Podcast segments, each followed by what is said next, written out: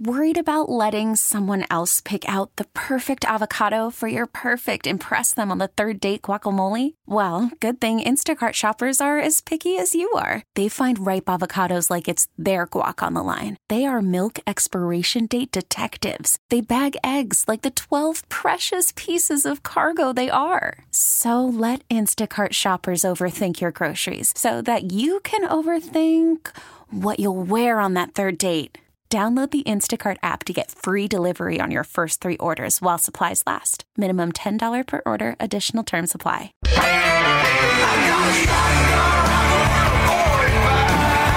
It's time for Come and Talk It with your host, Michael Cargill, brought to you by Texas Law Shield.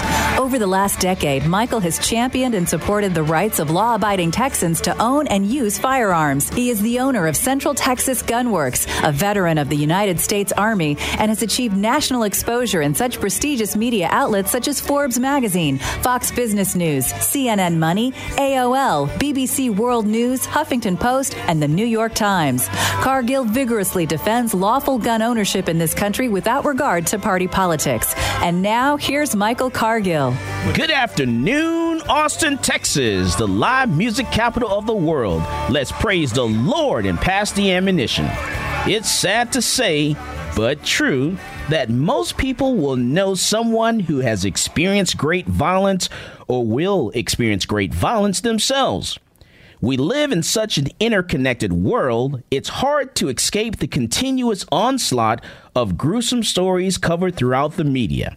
This message is detailed in a recent study released in the December edition of Preventive Medicine of Boston's University of Public Health and Medicine.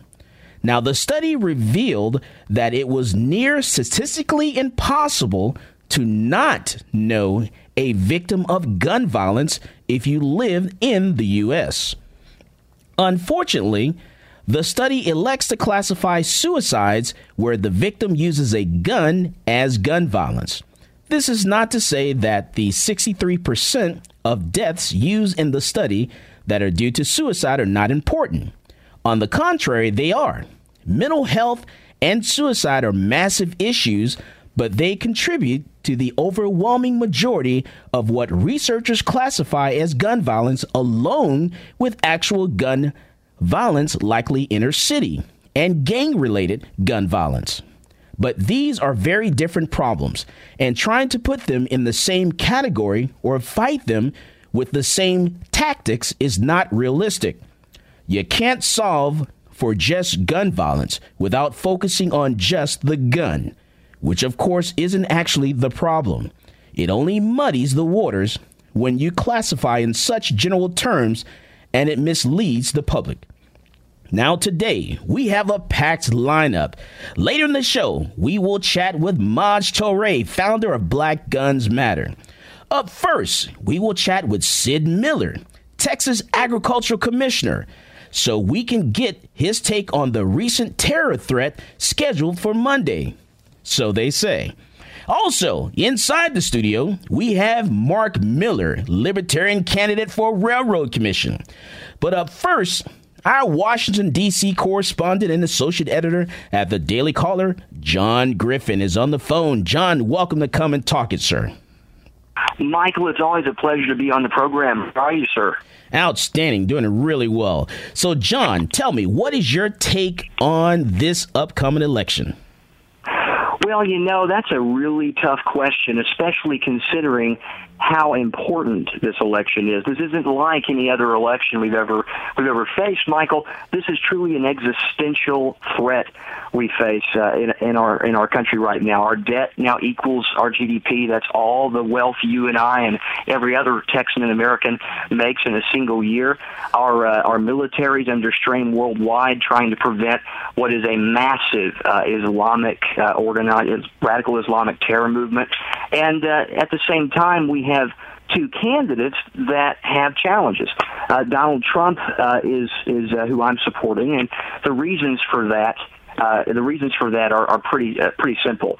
Um, we have an, a state of emergency right now in this country, and we can't afford to be checklist voters.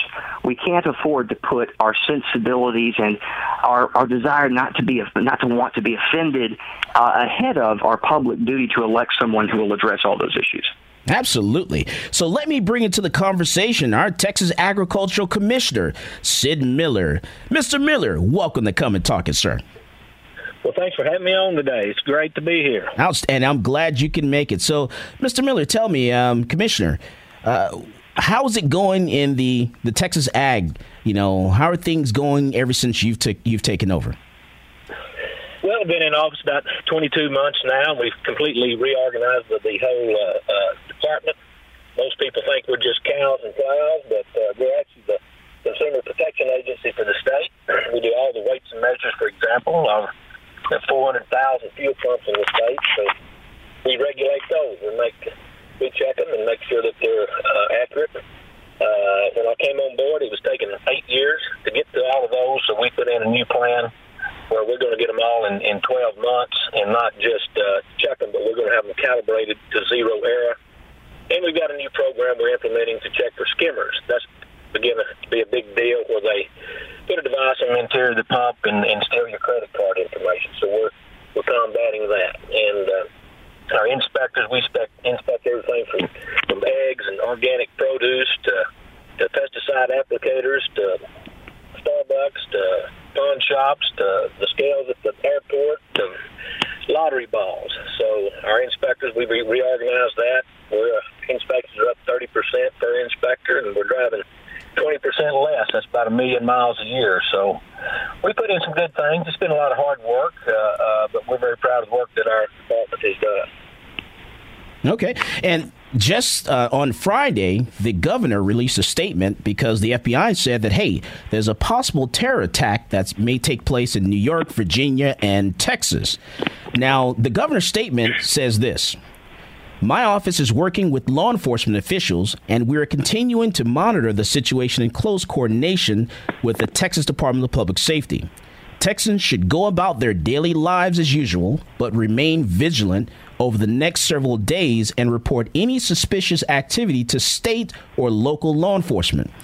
The state of Texas will continue to do everything it can to ensure the safety and security of its citizens. Now, when I read that statement, the first thing that comes to mind is you know what? This is Texas. And in Texas, our guns have guns. So bring it. so uh, let me ask you, Commissioner Miller, you know, what's your take on that? Well, you know, prior to being the Texas Agriculture Commissioner, I served in the House of Representatives where I was chairman of Homeland Security and Public Safety. So, of course, I had oversight over the Texas Rangers and the DPS and securing the Texas border. Well, you know, we we catch a lot of what we call OTMs coming into our country, other than Mexicans, and they're not necessarily from South America. They're from Syria and Iraq and Iran and and uh, you know Pakistan. We believe it or not, they get in, and we we catch them, but we don't catch all of them. And it's kind of uh, odd or ironic that you'd bring that up today. Seven years ago, if you remember, was a lone wolf attack at Fort Hood. We uh, lost one of our beloved soldiers, and, and several were wounded, and uh, very, very tragic. And our president uh, decided it was uh, work. Uh, it was just workplace violence. It was not, uh, you know, a terror attack, which is, we know is baloney. And, and uh, finally, finally, with the work of our congressional team here from Texas, that we're going to that we've awarded those uh, victims and survivors uh, the Purple Heart. So we take it very seriously here in Texas. When the governor alerts you to that, uh, uh, be on your, you know, be on the lookout. Don't low, be on the lookout. So uh, yes, sir. Uh, you know, if you see something, report it. You know, if you, so everybody needs to be on the on the on the lookout. Uh, they head to the polls on Tuesday. Commissioner Miller, thank you so much for coming on the program today. This is John Griffin here. Um, I, I, wanted to ask you something related to what you've done at the Agricultural Department uh, and how it relates to this terror threat. Uh, sir, you have, under your leadership, managed to get compliance up to 96% on inspections of things coming into our state from other countries uh, that are plants and that are uh, that are food related. And uh, I want to know why we can't do that in our great state with uh, people coming here, individuals, people coming here legally from those dangerous countries you just mentioned. Go ahead. Well, here's the difference. Uh, we perform biosecurity. We we perform uh, border security at the Texas Department of Agriculture, but we we don't do the people end of it. We do the phytosanitary. We protect our farmers and ranchers from invasive pests and diseases, hoof and mouth disease, fever ticks, citrus greening, boll weevils. Know, and we actually do uh, just like the highway patrol. We do roadside stop. We pull trucks over. And we we uh, open them up. We search them, and, and a lot of times we find you know illegal uh, plants in there, but a lot of times we find illegal contraband. But right. the state of Texas has basically has full control over that. Unlike our our border, uh, which the federal government is supposed to be, you know, securing, uh, and they don't. Uh, that's why that's the problem. It's, it's a failure of the federal government to perform its job as far as the uh, human smuggling and, and drug trafficking and, and all the illegal activity coming in. Uh, you know, other than plants and stuff like that. Well, yes, sir. I know there's a federal jurisdiction aspect, and I know you have you have no you know uh, connection with with border security issues. But I, I just mean to say it would be very nice to see our state, like we've been doing recently, assume, assume increasing responsibility for the job that the feds will not do, and I think we can do that. We have a great organization called DPS and uh, it's just a matter of giving them a mandate to do the kind of work that you guys do at the uh, TDA. Well, I'm, I'm going to brag on our, our DPS. They've actually done a real good job since uh, Governor Perry put in, uh, uh, you know, uh, the operation in 2006. Uh, as of 2012, my last year in the Texas House, we saw uh, illegal drugs coming into our country drop 60 percent and illegal immigration dropped 50%. So they've done a lot of good work. We're not there yet. Uh, since then, in, in, in the last three years, the legislature has put more resources on the border, and, and, and uh, probably if get those new numbers, they're going to be a lot better than that, I would suspect. So I think we're doing a good job. Uh, one of the things that happened uh, when I was chairman of Homeland Security, uh, when the, when the Fed saw what a good job we were doing, they said, you know what? We appreciate y'all doing that, but uh, you obviously don't need as many border patrol there, so we're going to take them out of Texas, send them to Arizona and California and, and New Mexico. So mm. you know, that's the reward you get, and less help. So very frustrating at times. Well, let's get back on the election uh, real quick. You know, you were drafted uh, by one of the biggest political movements since Ronald Reagan uh, because of all the work you've done here in the state of Texas in agriculture. Uh, you know, you've gotten a lot of flack for your current affiliation, but but uh, why don't you go ahead and tell us why you think this election is so important, and talk a little bit too, sir, about why uh, you know you think maybe political correctness uh, you know, spiting our cutting off our nose to spite our face is a problem right now, and why we need to focus more on the uh, the big issues. Go ahead.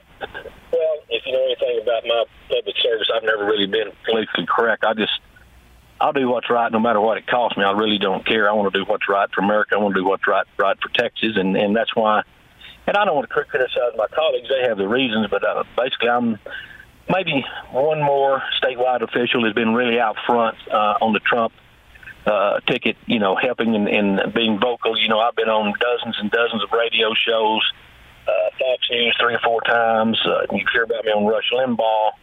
Hey, you hear Donald Trump talks about me in his speeches. So we're out there, we're working hard. Uh, you know, we're going to run this right down to uh, right down to the wire. And here's why it's important. And I'll, I can talk about agriculture, but this applies to anyone. It's the Supreme Court. For agriculture, we lose the Supreme Court we lose every case that goes up there for agriculture. We we lose uh, property rights cases. We lose eminent domain race uh, uh, cases. We lose on uh, Second Amendment right uh, cases. We lose. In same same way to the public. We lose on uh, right to life issues. We lose on any any issue we got up there. If that court's stacked liberal, we lose. So that's really really really important. All right, and we're talking with our Texas Agriculture Commissioner, Sid Miller. We also have in studio Mark Miller. Also holding on the phone, we have Maj Toure, Black Guns Matter. We're talking about this. We're talking about the terror threat, about the what the governor said on Friday. But you know what I say? This is Texas. Our guns have guns. This is Michael Cargill, and you are listening to Come and Talk It.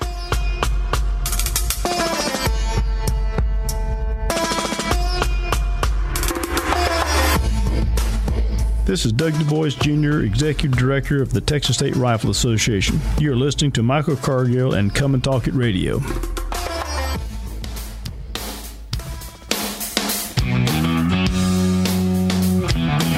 Welcome back to Come and Talk It. And now here's Michael Cargill. That's right. We're talking about the terror threat. We're talking about Election Day. We have on the phone Texas Agriculture Commissioner Sid Miller. Also inside the studio, we have the Libertarian candidate running for Railroad Commission, Mark Miller. And on the phone, holding on, we have Maj Toure, Black Guns Matter.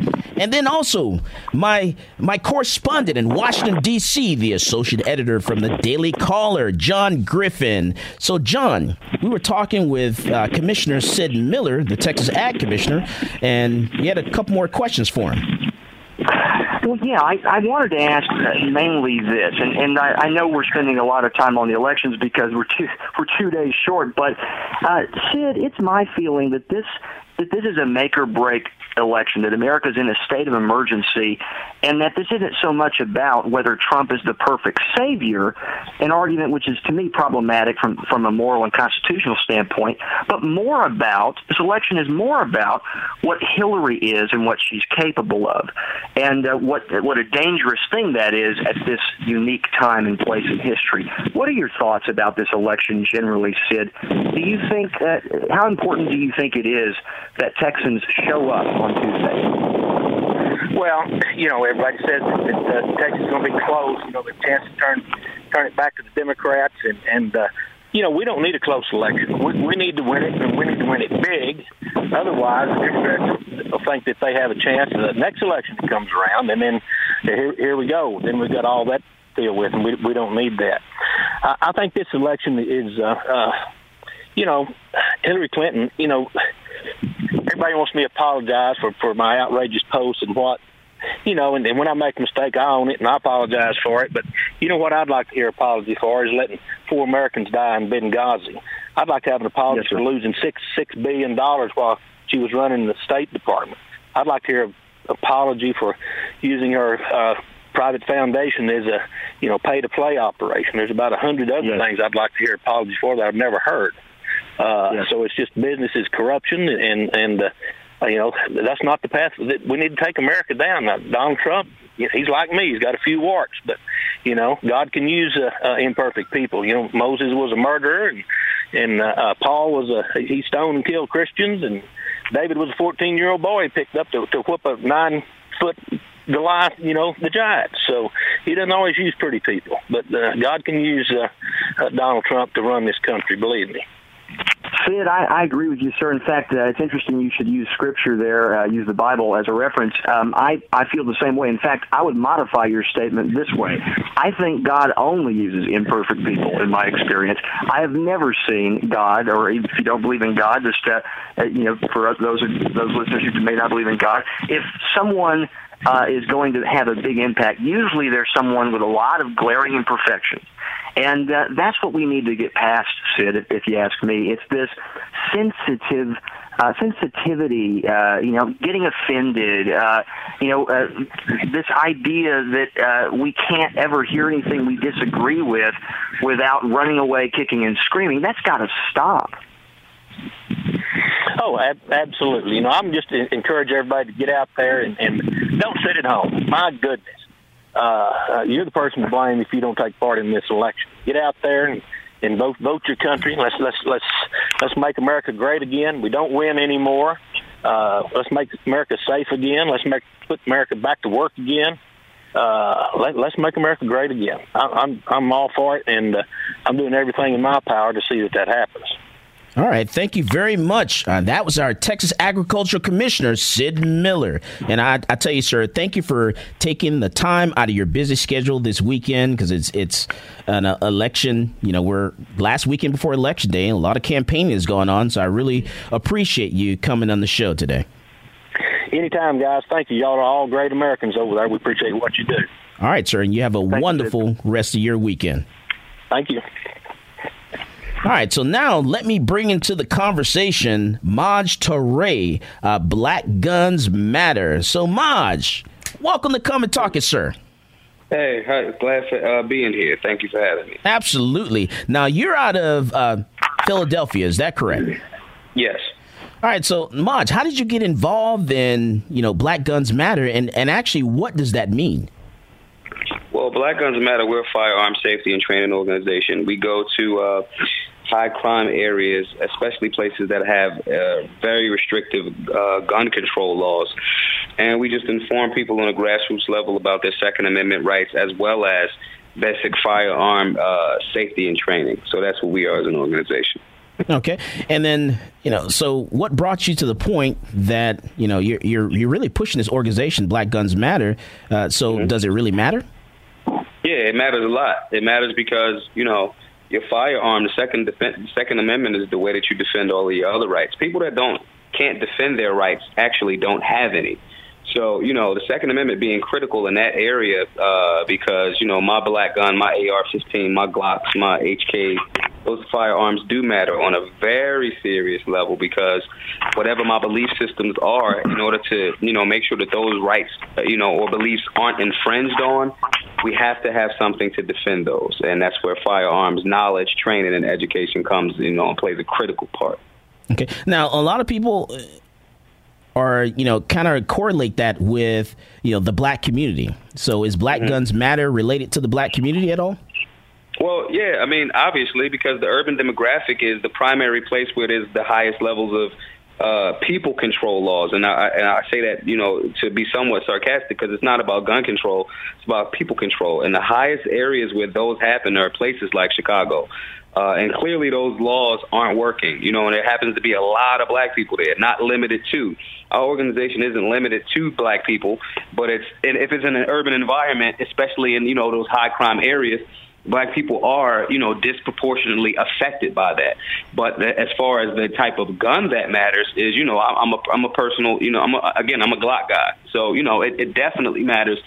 Um, and that's why we have to make sure that we're concentrating on urban environments. You know, um, we have to make sure that you know poor people, poor white people, poor black people, poor Asian people, poor Spanish people are uh, participating in their uh, and exercising their human right to self-defense via the Second Amendment. So, absolutely, uh, black people are directly related to this, just like every other race or group is directly related to Black Guns Matter.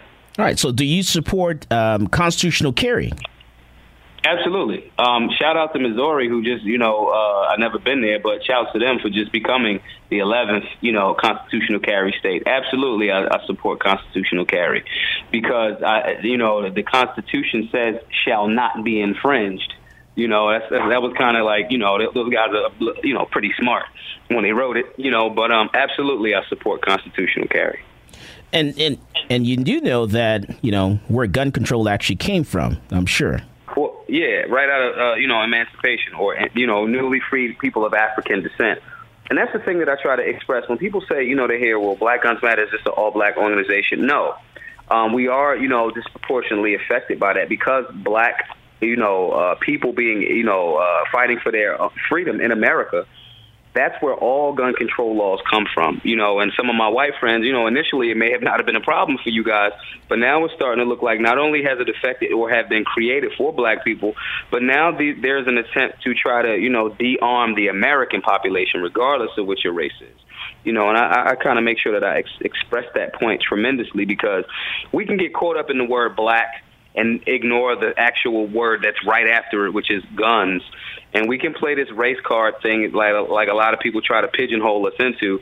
But the people that are coming to try to attack the Second Amendment don't care what your race is. If you're an American citizen, you need to exercise your human right, your God-given right, to defend yourself via the Second Amendment. And, uh, you know, it, it, it, it, all gun control laws. There's a great book called Negroes and the Gun uh, that deals with that. But all gun control laws, that's why I call it a sham. It was, you know, directly after, you know, people of African descent were, you know, fought for their, you know, uh, freedom. In America, we have, you know, that's a part of our history as well. So, you know, certain white males at that time decided to come up with laws to restrict uh, firearms specifically towards black people, and then it's expanded over time. You know, so we got to know that history. We got, especially in the black community, but again, not limited to. So all of that goes part and parcel with uh, what we're trying, what we're doing in our 13 city tour that we're on now, where we're you know just going to where the highest crimes. We're going to the hood. We're going to urban areas where we're showing that you know these people in gun control laws a do not work, and b you don't inform people you know, and train them to be great citizens by just giving them more restrictive laws. The bad guys don't and the bad girls don't care about the laws. That's why the crime rate is still high in those areas. You're just hamstringing the good people from protecting themselves, and we're not going to allow it anymore at Black Guns Matter. That's right. Hi, Maz. This is uh, this is Aaron. I work with the Hold on just one sec. Sure. All right, go ahead. All right, go ahead, Dennis. Yeah, there you go. Hey, Maz, how are you doing? Uh, my name's Aaron. I work with Michael on the show, and I've seen some of your videos, and I really enjoy them. But uh, that's something that I feel is kind of lacking in some of those communities that I hear you um, bring up a lot. Is a lot of people have this perception that the only ones who want to defend the Second Amendment are like Hicks in the South, when really, I mean, just like you've expressed, rights belong to everyone, and it's important mm-hmm. that you know them or you can't defend them. Right. So, and if they can, if they can make you think that you're not a part of it or totally unaware of it, you, it's, it's no, it's not real to you. It's no value. So if it's no value to you, you know, what does it matter if somebody says, "Hey, you know, you shouldn't have a gun"? If you're conditioned a certain way that you think only the bad guys or you know law enforcement has the firearm, then you'll agree with that. But that's not true. You know, so it's very important that we, you know, I'm a patriot. I'm from the hood. I'm from North Philly. I'm a patriot. I fight tyranny. I fight injustice. I fight, you know, corrupt police officers. I fight corrupt criminals from my community that aren't police officers. You know, and that's what patriotism and, and fighting tyranny and, and, and life, liberty, and the pursuit of happiness is all about. So we got to rechange and rebrand what you know people from the past may have presented as what a patriot is. We have to rebrand that because all of our rights are caught up in our ability or lack of ability to defend those rights. And if a person comes, it's like the, it's like the zombie apocalypse. If you're gathering supplies and you know for your your home, and if you do not have a firearm to defend them, you just gathering supplies for the tough guys or the bad guys to come take them from you. You know, so these freedoms that we enjoy and liberties, and and and even if we disagree and argue and fight that discourse, that ability to have the freedom to even disagree to that extent, has to be defended by the people, not the corporation, not the police. It's the people. And so we, you know, we're just reconditioning people back to those principles, which are very key as, as we're seeing, you know, eh, with certain things that are happening around the country, especially this year. All right. And John Griffin, the associate editor of the Daily Caller, Caller has a question for you. Go ahead, John. Yes, sir. Hey, thanks for coming on the show. I really uh, appreciate what you're doing in your community. Uh, here's my issue, and I'll start by setting it up and saying that data from the Department of Justice shows that for every time a gun is used in the commission of a violent crime, it's used three times in self-defense. That's a number that doesn't get covered very much by the mainstream media. What do you think about that? Isn't aren't guns used more to protect people than they're used to commit crimes? They are, but if you if you have a narrative that you're trying to trick the general public, you kind of can't say that because that fact exposes your you know your fake narrative. So it's no different than you know uh, certain TV shows will be on TV for a long time because ooh this is salacious and tantalizing and it's sensationalized you know, it's, right. they say an ounce of prevention is better than a pound of cure. But if I'm in the business of selling cure, I can't even show you the prevention because I prevented it. It didn't. You, you can't even. You damn near can't even see it. So it's nothing sexy about that.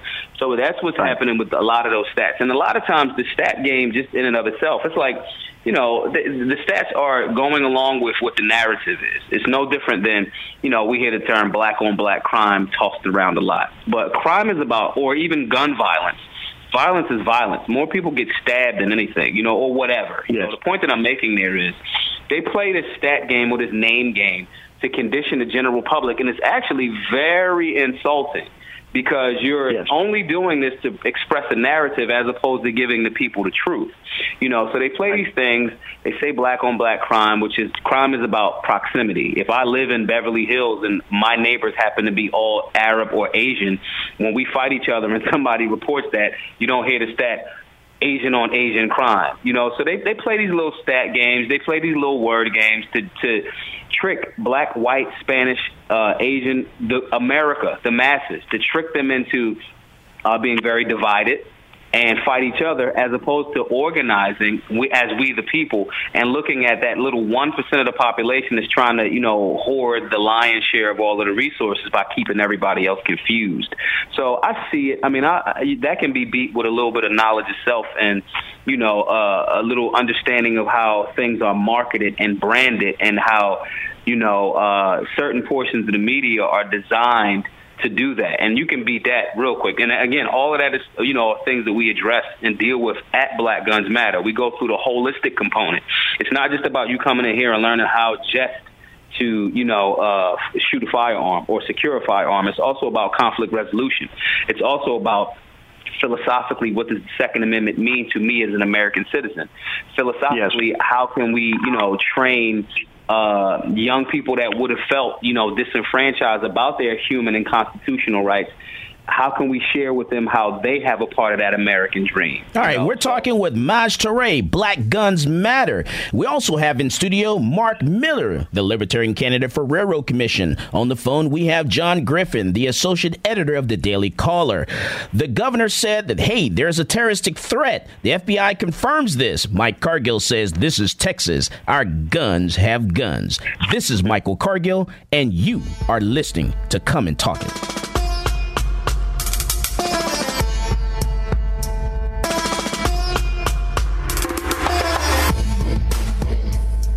Brittany Glaze, and I get my global gun news from Michael Cargill on Come and Talk It.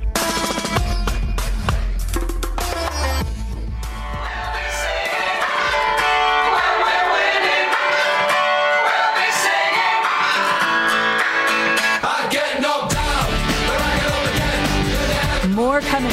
Welcome back to Come and Talk It. And now here's Michael Cargill. All right, so we have on the phone Maj Toure, Black Guns Matter. And we also have in studio Mark Miller, Libertarian candidate for Railroad Commission. So, you know, Maj, you know, I, I got to get you to Texas. I, I am the executive director of an organization called Texans for Accountable Government. And mm-hmm. I really need to get you to Texas because I want you to talk to this organization because, man, I love everything that you're saying. Sure, thank you. Yeah, I'm down. Set it up. I'm, I'm, I, y'all like Texas. Y'all got good barbecue. All right, but hold on there. Hold on a sec. I'm going to come back to you. Uh, let me change gears here and, and switch to Mark Miller, the Libertarian candidate who's running for Texas Railroad Commission. Uh, Mark, welcome to the Come and Talk It, sir. Thank you, Michael. All right. So, Mark, tell me, uh, you're running for Texas Railroad Commission, and you also used to be. Well, tell me a little bit about yourself. Well, uh, I'm running for railroad commission, but I don't know very much about railroads. I'm, uh, I'm a I'm a petroleum engineer. Have been for over 40 years. Um, have a PhD in petroleum engineering. Worked in industry. Taught at UT Austin, right down the road here. So you're actually Doctor Mark Miller. Uh, my mother is usually the only one that called me doctor. I think she liked having a doctor in the family. Um, but the reality is, the Railroad Commission uh, doesn't regulate railroads any longer. It did 125 years ago.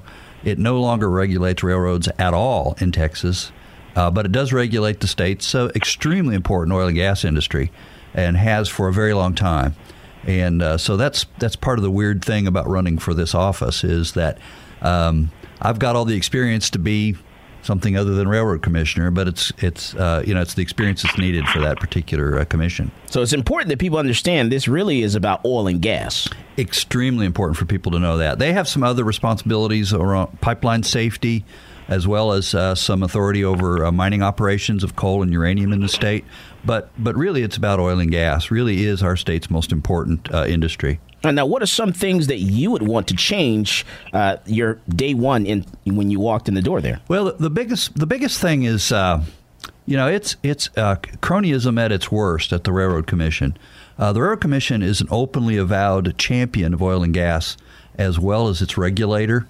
And those of us that know anything about government know that regulatory capture is a real problem, even under the best of circumstances. But when the commissioners openly admit that they have a dual role, uh, this is a problem. And it's a problem of transparency uh, and it's a problem that really we need the commissioners to put some distance between themselves and the industry. Some of that statutory, but some of it could start with the right kind of commissioners who just say, look, it's not our job to promote business. I'm a libertarian. I believe in free markets, but that means business stays out of the markets. And so, I mean, excuse me, the government stays out of the markets, not business. Um, and so, government doesn't have any role, in my view, about promoting any industry solar, wind, or oil and gas. So that would be the biggest thing. Uh, the legislature is uh, going to be considering whether to change the name again. Uh, that's something I would promote. Obviously, the Railroad Commission cannot change its name by itself, so that's an important part. Uh, I've also been promoting uh, uh, better focus on surface rights. Uh, there's some really some property rights issues that are at the center of what the Railroad Commission does, uh, especially with urban drilling uh, being more and more prominent in the state. And there's some really important issues that the Railroad Commission has really kind of been slow to address. And the last thing is regulatory reform. You know, most uh, libertarians want to do with, away with regulations, want to do away with regulating agencies. Uh, I think uh, that's not going to happen anytime soon, but we can certainly start to reform things. And the first thing I would do is propose, uh, you know, a, a sunset review policy. The state, the Railroad Commission's been regulating oil and gas for decades. a lot of its regulations are really old and outdated. Some of them probably aren't necessary any longer. And so, uh, a kind of review policy would be the other thing I'd engage in pretty quickly. All right, go ahead, John Griffin, the associate editor for the Daily Caller. Hey, Mark, how are you today? Hey, John, pretty good. Uh, I just wanted to tell you to start here. Uh, I, uh, I actually worked with Barry Smitherman, uh, who was uh, a railroad commissioner a while back, chairman uh, formerly. And I got to tell you, um, with Texas as the chief supplier of oil and natural gas to the rest of the United States now, and with unprecedented uh, exports uh, outside the country since we lifted the ban on oil and natural gas. I mean, I, I don't see much of a problem with Texas oil and, and natural gas productivity. Again, I'm I'm throwing rocks from the outside, so I I don't have access to the wealth of information and expertise you have.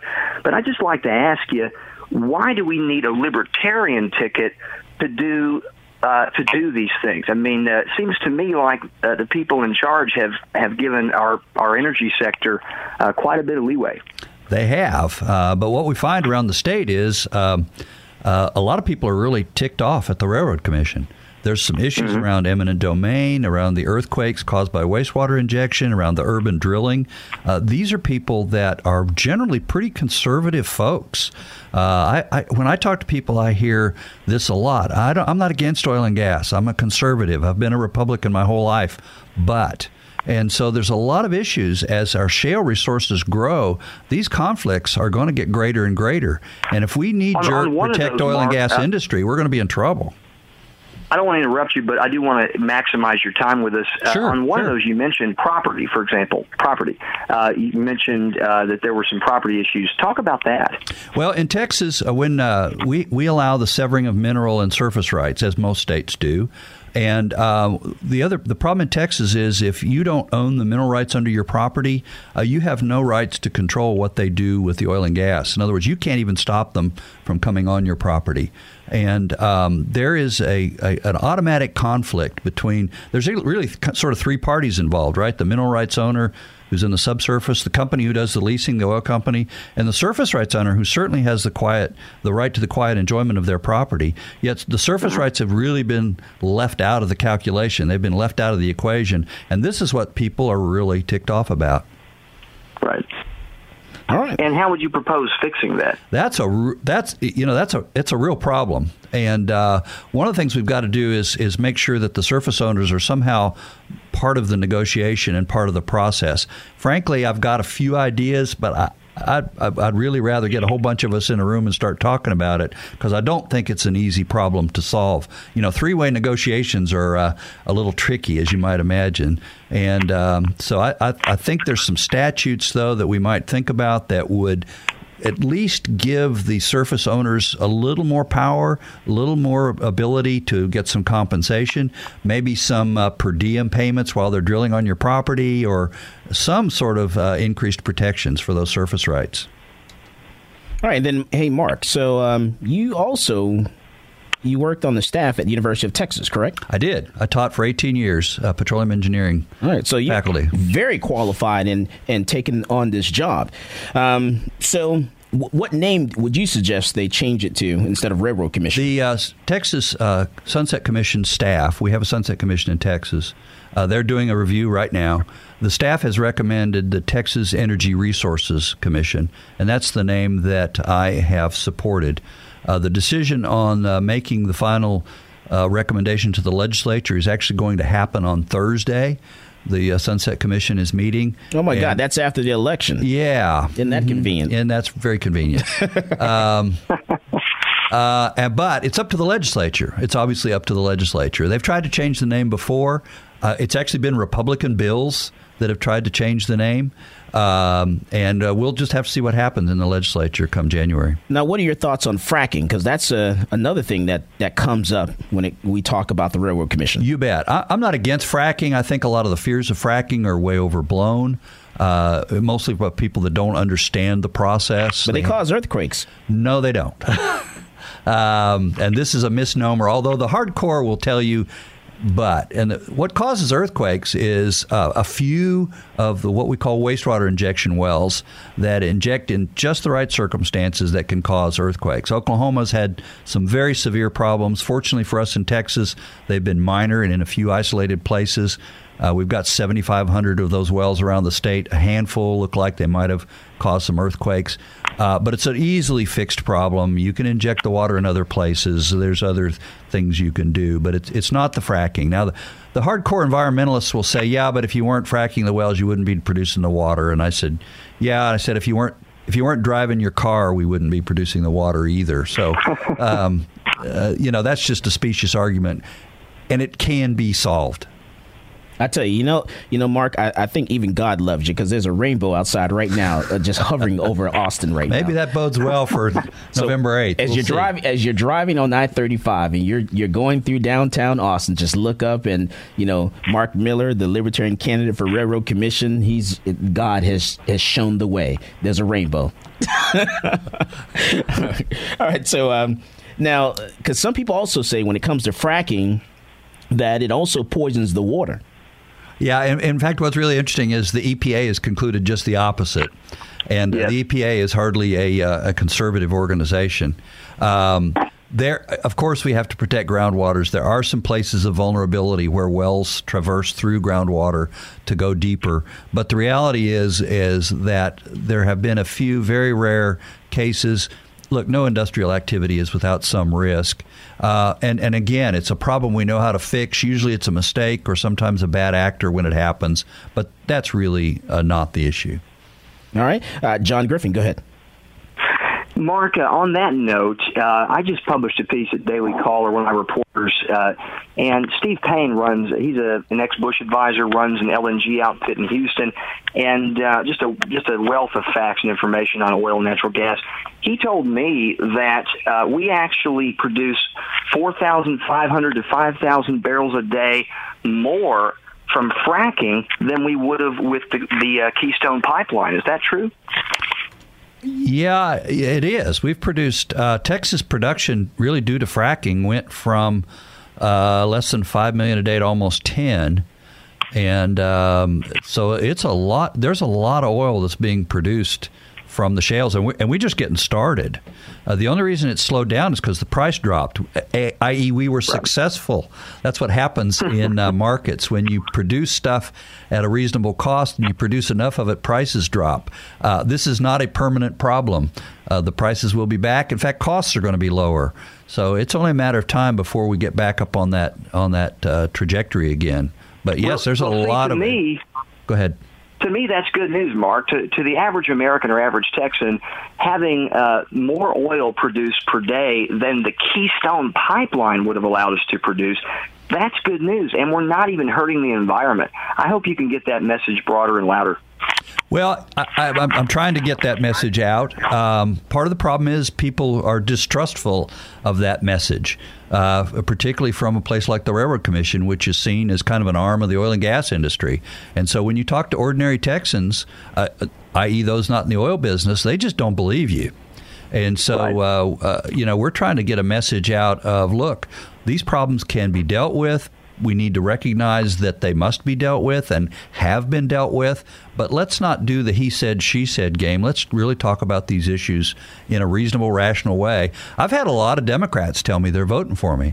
Um, uh, somewhat because their their candidate's so bad, but also because they understand that oil and gas is not going away in Texas, and if we can do it responsibly, the state will be a much better place to be.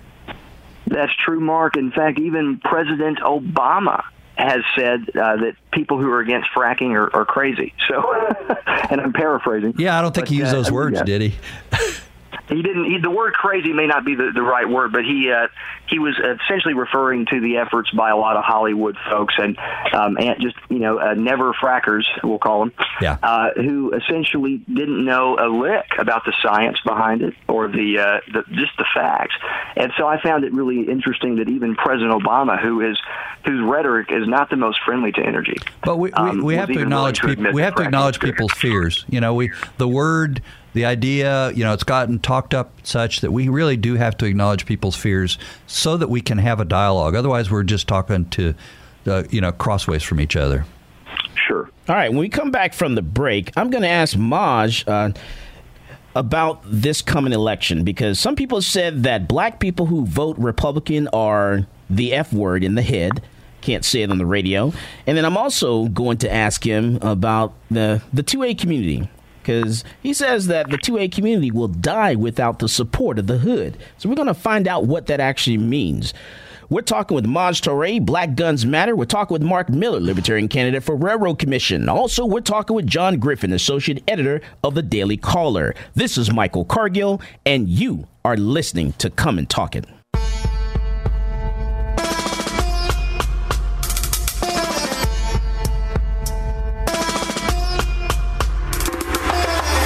Yo, what's going on, guys? It's Jack Jones here, and I get my gun news from Michael Cargill on Come and Talk It.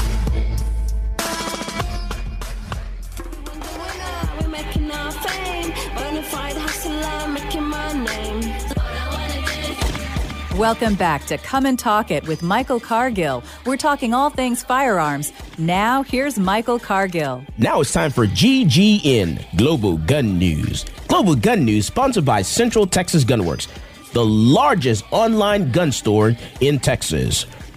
In the news, damn, son. Late last month, a woman was able to defend herself and her estranged daughter in law from a vicious attack. Unfortunately, the mother was forced to defend herself from her own child. After Vincent Jones was released from a federal penitentiary, he returned to his home in Barnwell, South Carolina, where he told his mother, Betty Ann Newton, about plans to kill his estranged wife and mother of his children. After that, he claimed he would burn his mother's home down. Newton absolutely believed his threats, and she warned Jones's estranged wife of the impending attack. Unfortunately, it doesn't seem to have been taken very seriously, since they still had some contact. The wife, who also lived down the street from the mother, was later attacked by Jones. She had pulled into the driveway where Jones then got into the back seat of her vehicle and started pummeling her with a hammer.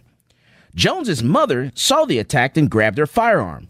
She ran to stop Jones from killing his ex-wife, but as soon as he saw her, Jones went to attack his mother as well. Now, she was forced to defend herself and shot him in the abdomen. He was airlifted to a hospital and is being held on charges of attempted murder. The mother is without injury, and the wife has since been released from the hospital after sustaining multiple hits to the head and body. The mother will, will face no charges. South Carolina Committee. A public hearing took place last week in the capital of South Carolina on the topic of gun laws and gun violence. A special committee was formed and met a total of four times to discuss the possibility of implementing more gun laws. Powerful emotional testimonies were given, as well as testimonies that provided empirical data including a testimony from a man who explained the origin of gun laws. Slaves and free Negroes are prohibited to keep or carry any flintlock of any kind, any military weapon, or any powder or lead. Any Negro presumed to be in possession shall be whipped with 21 lashes or shot. This was a common sense gun law, one of the first in America that was in place to keep my ancestors unarmed and defenseless at the same time the Second Amendment guaranteed the right to keep and bear arms for whites in this country. Gun laws are rooted in racism. Democratic Senator Marlon Kimpson, who sits on the committee, has a history with the so called Charleston loophole. That was brought up during the hearing. Now, last session, he sponsored a bill that would expand the waiting period of a firearm purchase from three days to 28 days, specifically to address the terrible shooting that occurred at the hands of a 20 year old killer in a church just last year. Now, that bill did not pass, but the senator vows that this upcoming session he will submit another bill that would institute universal background checks.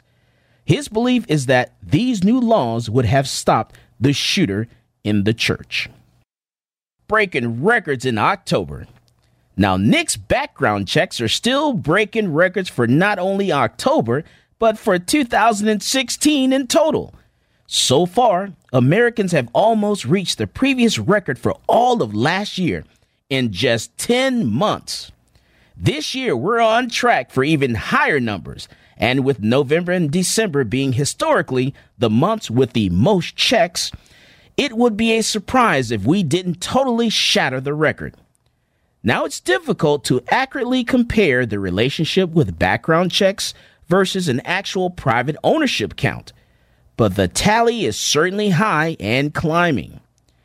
It's estimated that every individual NICS check equals about 0.6 of a firearm added to a personal collection. If this trend is to continue until the end of this year, the total number of checks will be 29.2 million, equaling about 17.5 million more firearms added to personal collections, which would bring America's total known personal collections to just over 400 million. Just to remind you again, the U.S. is experiencing a 50 year low in the homicide rate, regardless of what the Democrats tell you. Now, of course, Correlation certainly doesn't necessarily equal causation, but it certainly shows that the increase in guns doesn't equate to a climb in the homicide rate. Springfield's Saint? If you haven't been avoiding the election by turning off your computer and ignoring social media for the past couple of weeks, and you follow Facebook, YouTube, or other outlets about firearms, you've probably seen the latest addition to the AR 15 family, Springfield Armory, which in the past has largely stayed out of the market of the most popular rifle in America, has finally put its foot in. On November 1st, Springfield Armory will introduce the first gun in a completely new line of firearms designed for people who are ready for the challenge. The release of the Saint AR 15 has been receiving mostly positive reviews across the board from being a quality, reliable, well equipped, and affordable weapon. Coming in at an MSRP of $899 with Bravo Company furniture and Springfield's nickel boron coating trigger and heat shielding beneath the handguard. Now, some of the individuals who have reviewed the rifle with positive impressions are Rob Pincus Colion Noir, and Jared Wingon. So far, a lot of people seem to think the rifle accomplishes what it set out to be. But we won't know for sure until Springfield decides to send one to Central Texas Gunworks for us to try out. And that is your Global Gun News Report for the election week 2016.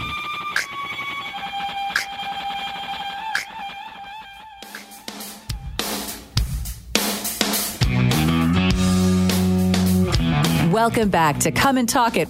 And now here's Michael Cargill. All right, so man, this has been a packed lineup. We got a lot of good people we're listening to today. Uh, I do have a, another question for Mark Miller, Libertarian candidate for Railroad Commission. Uh, Mark, um, who, who's endorsed you so far? Uh, thanks for teeing that one up, Michael. Um, I have been endorsed by all four of the state's largest newspapers Dallas Morning News, Houston Chronicle, Fort Worth Star Telegram, and the San Antonio Express News, also by the Caller uh, Times in Corpus Christi. So I've been endorsed by uh, five of the largest uh, newspapers in Texas. Uh, neither the Republican or Democrat or Green Party candidates have gotten a single endorsement. Uh, so it's something I'm very proud of because it's something libertarians don't always get is the attention of of major newspapers. Wow, that, that means and that really means a lot. It, uh, it means a lot, regardless of how the vote turns out on Tuesday. All right. of that means a lot because it means that these newspapers recognize that our libertarian perspective is something they ought to look at. Right, and, and it's starting to mean something. It's starting to mean this, something, yes. and, and uh, my hope is that it bodes well for uh, for we libertarians in the future that the newspapers will take a second look and actually listen to us a little bit. Okay. Now let me bring Maj back into the conversation.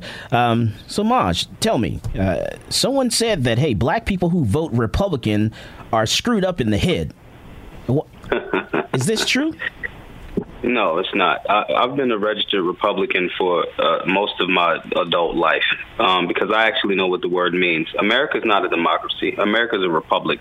It says it in the actual pledge and to the republic for which it stands. So I think um, a lot of those people don't have a better, a, a decent understanding of history. They don't understand, you know, organizations like, let's say, the Ku Klux Klan was a Democratic organization.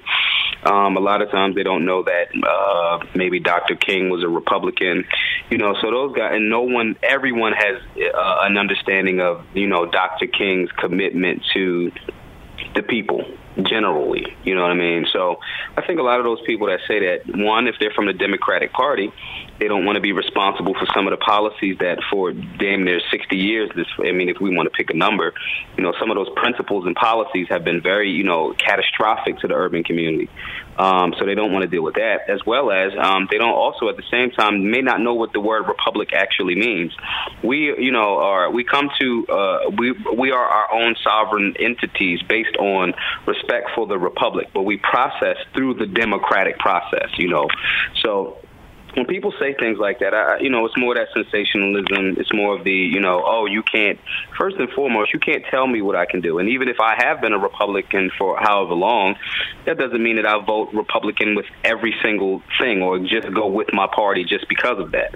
It's called independent thought, evaluating a candidate seeing what the, his or her track record is for things that you are, you know, uh, in favor of or against, and making the decisions based on those things. And what are their new policies that they're presenting? That's how you, you know, fully, uh, you know, exercise the process, candidate to candidate, choice to choice, uh, opportunity to opportunity. So no, I don't think that because I'm a Republican and, and I speak from my hood that somehow I'm I'm effed up in the head. And and people that think like that, you know a lot of times they're they're very um, overt and sometimes covertly racist, in my opinion. Now, what do you say to those people that say, "Hey, well"? At one time, the people that are Democrat now were Republican back then. There was a switch. Well, they say that, and I, and I, and you know, I mean, if we want to do that, a lot of times when I say that to those people, they say, "Oh, okay, it was a switch." This America is still a republic, regardless of what your switch was. That's one, or what, the thing that they try to say. And his accurate. To be perfectly honest, that's accurate. That's kind of not. That's kind of inaccurate. Um, that's just the, the running theme that people will say, just to you know, with no actual thing behind it. Even regardless, Democrat, Republican, Independent, Green Party. The reality is power should be in the hands of the people, and they should be fully aware to choose whichever political party they choose to, and make uh, intelligent decisions based on the choices of the matters at hand. That's how we had this whole system of balances, you know, checks and balances and things like that, and and well-rounded citizens. You know, we're talking about civics. We're talking about someone choosing to say, hey, the Libertarian Party may seem to make a little bit more sense to me. If it works for you, great. That's the beauty of freedom of choice, you know. And that also does not mean that you're pigeonholed into just going straight with that party all of the time just because of a mob or gang mentality. Uh, so a lot of times when people say those things, uh, you know, they're not really historically accurate. And that still does not change the simple fact that you have the right to choose, regardless of whatever party you may mostly align yourself with philosophically. If a candidate from a different background uh, has something that is in opposition to what your politic is or in favor of what your politic is, you have the right to choose that. Um, you know, I'm a Second Amendment guy, so if I'm black, does that mean I'm supposed to just go with Hillary, who's clearly not in support of the Second Amendment? No, I have the right to not do that, and I won't do that. You know, so regardless of uh, what my race is, you know, and that's why I say some of that, some of that, you know, it's, it's racist and biased and bigoted and limited because that's in essence telling someone they don't have the right to be an independent thinker, and that's wrong. And the problems that we we have is that you know in these communities, uh, in that that are having a lot of problems Democrats are the ones that are in leadership roles. You know, here we are. You know, in my community here in Austin, Texas. You know, there, you know, people complain about you know police accountability. Uh, well, you have a, a, Democratic elected. You have a Democrat who's the sheriff. You have a Democrat who's the the DA. You have a Democrat who is the city council, uh, who's elected. You know, who's actually hiring the police chief. You know, all these people in this whole system are Democrats. So if they're the problem, if I'm in Chicago and those people that are not doing anything to help my community are Democrats in elected in all the different levels of the government of that city, they're the ones. If they're in that position, then you know right. what? If you're electing the same people over and over and over again, we call right. that insanity. And you're expecting right. different results. That's insanity most people in those demographics that haven't exposed to, you know, just like what we do at Black Guns Matter, we expose people to the information that's been hidden from them or deliberately, you know, misinformed. With that being the case, if you have the thought process that, okay, this is supposed to go this way because this is what I was told, you're voting out of fear or tradition. Oh, I want to vote for this person because I don't want this person to get in. That's fear. No. That is not an intelligent political process. Or, well, my mom voted Democrat, my dad voted, or my or my mom voted Republican. Which one? Whichever one it is, either one is unintelligent when you're not factoring in the actual policies, whether what happened before and the the people that are presenting themselves as candidates now and what their policies are for right now, for your immediate present and future.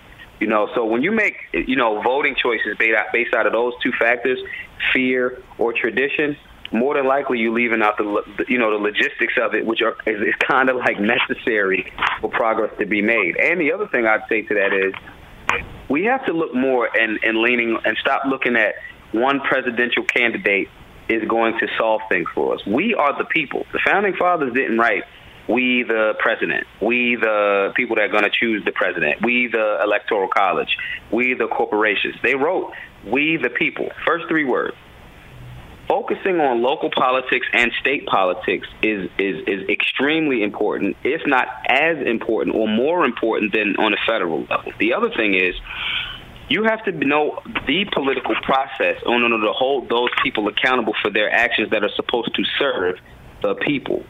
So it's no longer about just thinking that one president is going to be the end all be all, negative or positive. That's foolishness. That is insanity to me. That's thinking every four, every eight years, this one person, even though we have a system of checks and balances, and at the same time saying, you know, we don't want them to just go run executive orders and executive actions. If there's a system of checks and balances and you think that one person is going to make it right or wrong, that's insanity. You have to take more responsibility for yourself because we are the people. John Griffin, Associate Editor, Daily Caller. Hey, thanks so much for your comments. It's so refreshing to hear to hear those kinds of ideas articulated so well. Uh, let me throw back things towards Martin Luther King. You mentioned Dr. King, and uh, Dr. King, of course, said something that we can all uh, typically quote, which is, uh, you know, I I have a dream that one day judged not by the content of his character, not by the color of his skin, but by the content of his character. I almost got that right. Uh, and because because of that statement being so readily recognized, you would think that people would have a clearer understanding of what Dr. King believed to be racism. But instead, we have a lot of voters. I, I run across them all the time who say, "I'm I'm not a racist, therefore I voted for Barack Obama because he was black." To me, that's exactly the opposite of what Dr. King wanted. He he thought that that was racism. But go go ahead, give us a comment on that if you would. I think that what happens there is, I get that people. Uh, one, there's just two, that that element has actually is layers to that. That's an onion type of thing. One, okay, we do we do have to acknowledge that people of color, specifically black people in America, people of African descent, have had a different scenario here. You know, for, by and large, we're the only group of quote unquote racist people that w- didn't come here just as immigrants okay the lineage of those people you know that's who we are um, with that being the case there is a different a, little bit of a different set of you know jim crow existed slavery existed these things existed we can't uh, just ignore that the ramifications of those things didn't happen uh, or, or some of those ramifications are still in existence. So, yes, you have to acknowledge that and you have to work through it. However, I won't be uh, stymied or restricted by it because yes. I'm not at this point going to allow uh, those restrictions or those small-minded people or the, the lineage of those people that still may think that way to be something that blocks us. And that takes a different set of thought process because you have to rise above uh, acknowledging, not pretending like it doesn't exist. That's then it's a delicate balance there. You have to recognize it and then not be trapped by it. So you do then yes. have to start to, you know, look at the content of a person's character, you know. So instead of just thinking black guns matter means this is only for black people. No, it's called black guns matter. Now you got to open and mm-hmm. you know broaden your horizon. Then when we're having a conversation about the Second Amendment, yeah, we're talking about all people you know that are American citizens that have this human right through the you know the Bill of Rights and you know uh, to protect and defend themselves.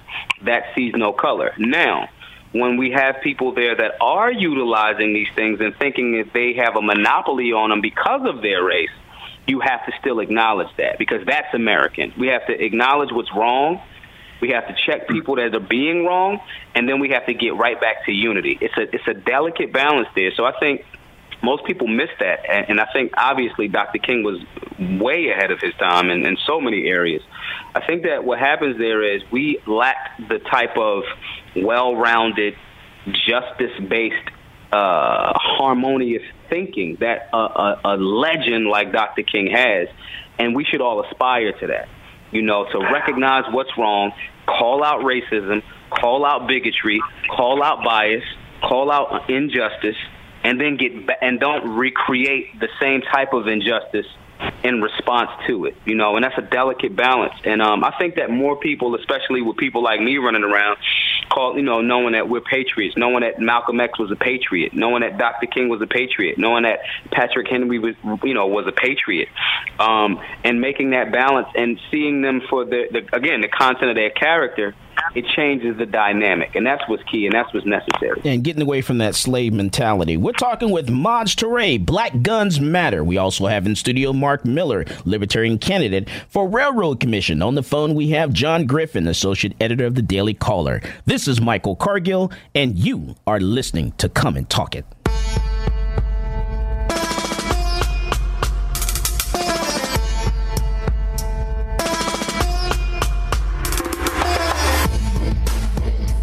Colion Noir, and you're listening to Come and Talk It with Michael Cargill.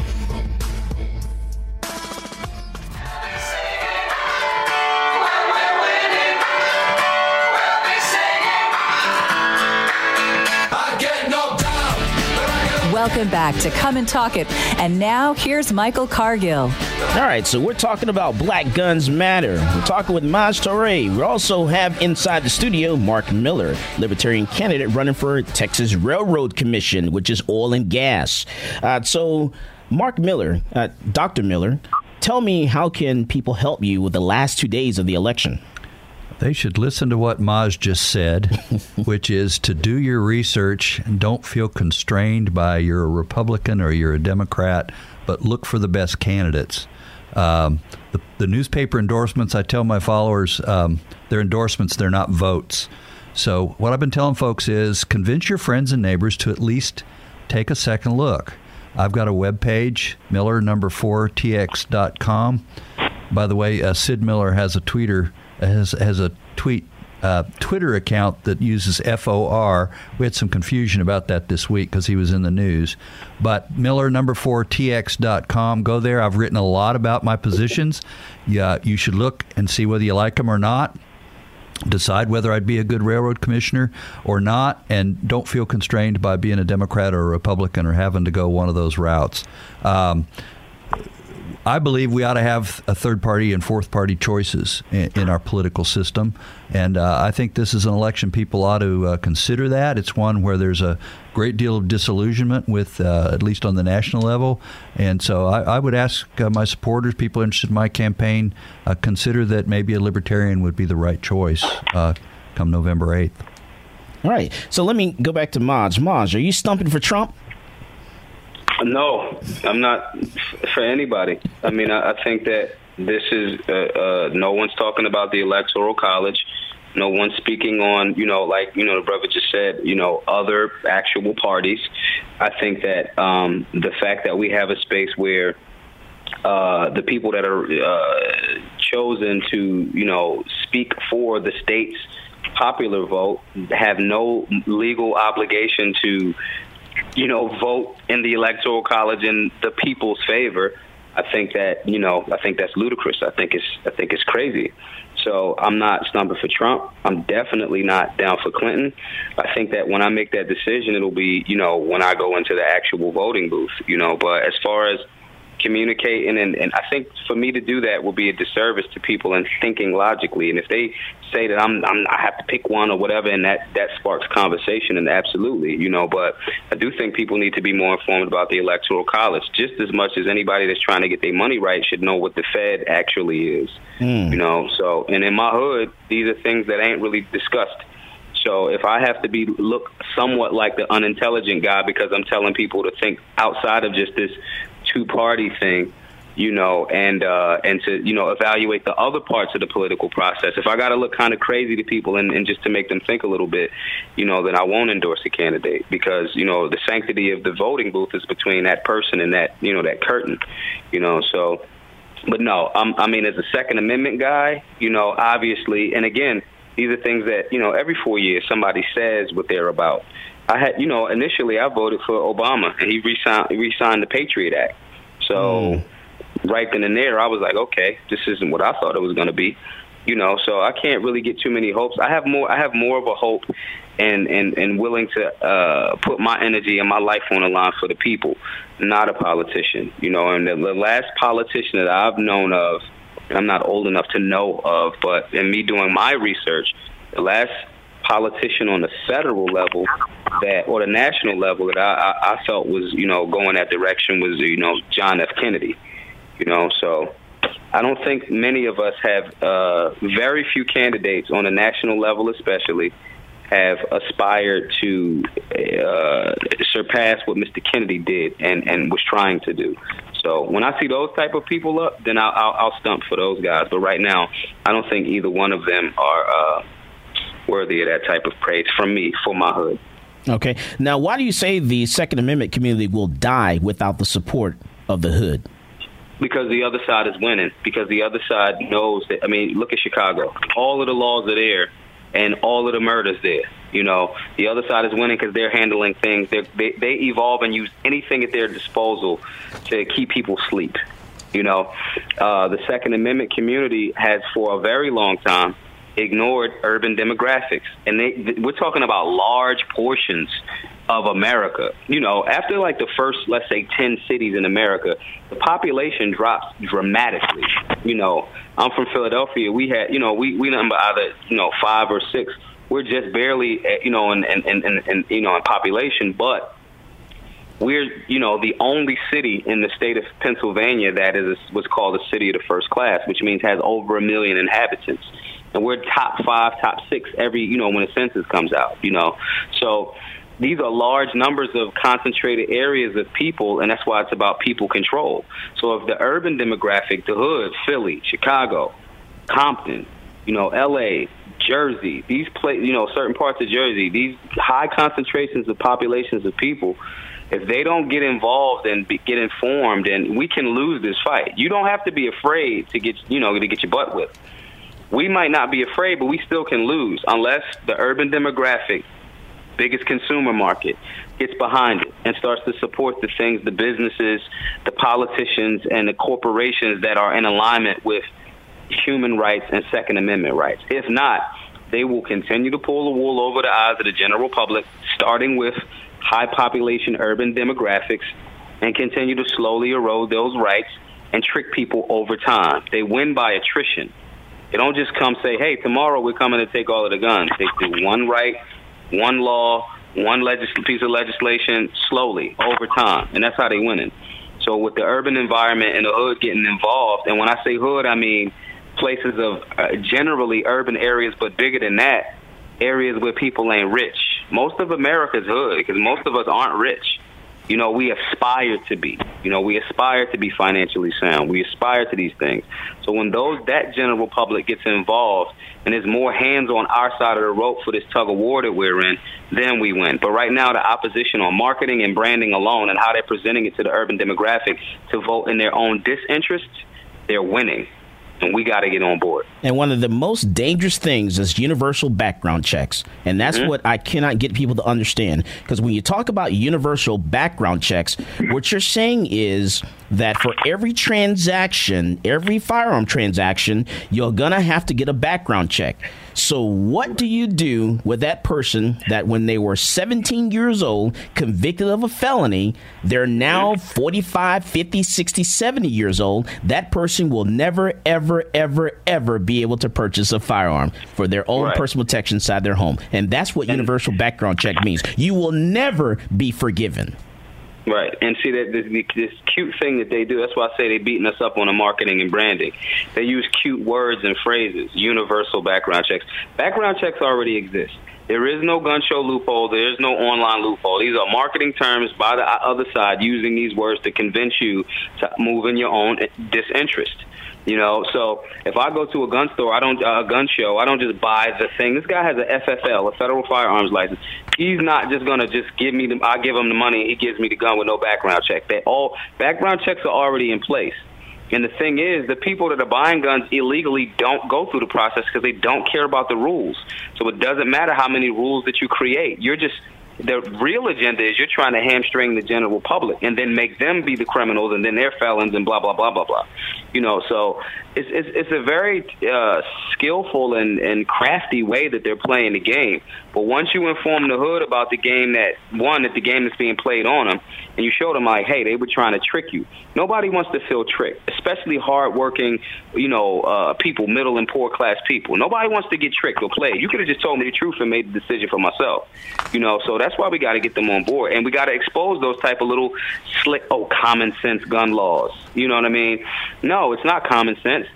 Is you labeling it something, and it's actually a detrimental people control law, you know, but they can't, obviously, they can't call it that. So once we inform people that way, like we're doing at Black Guns Matter, it's really easy. I mean, it's a, it's a, it's a, it's a, uh, it's a big trick, but it's really like thin. You can poke through that with just a little bit of information. Man, I tell you, I want to thank you, Maj Toure, for Black Guns Matter for coming on the show. I'm definitely going to get you into Texas. I want to get you here to Austin to talk to my organization um, and also to sit here in the studio. So definitely hold on. Don't hang up just yet. Uh, I want to thank Mark Miller, the Libertarian candidate for Railroad Commission. I'm telling you, get out and vote. You got to go vote. We have two days la- left, but election day is on Tuesday. You've got to vote. Uh, we got to get Mark Miller in as the railroad commissioner. So definitely get get out there and vote and support him. And ladies and gentlemen, as always, more guns equals less crime. Go out and buy yourself a gun. You've been listening to Come and Talk It with Michael Cargill.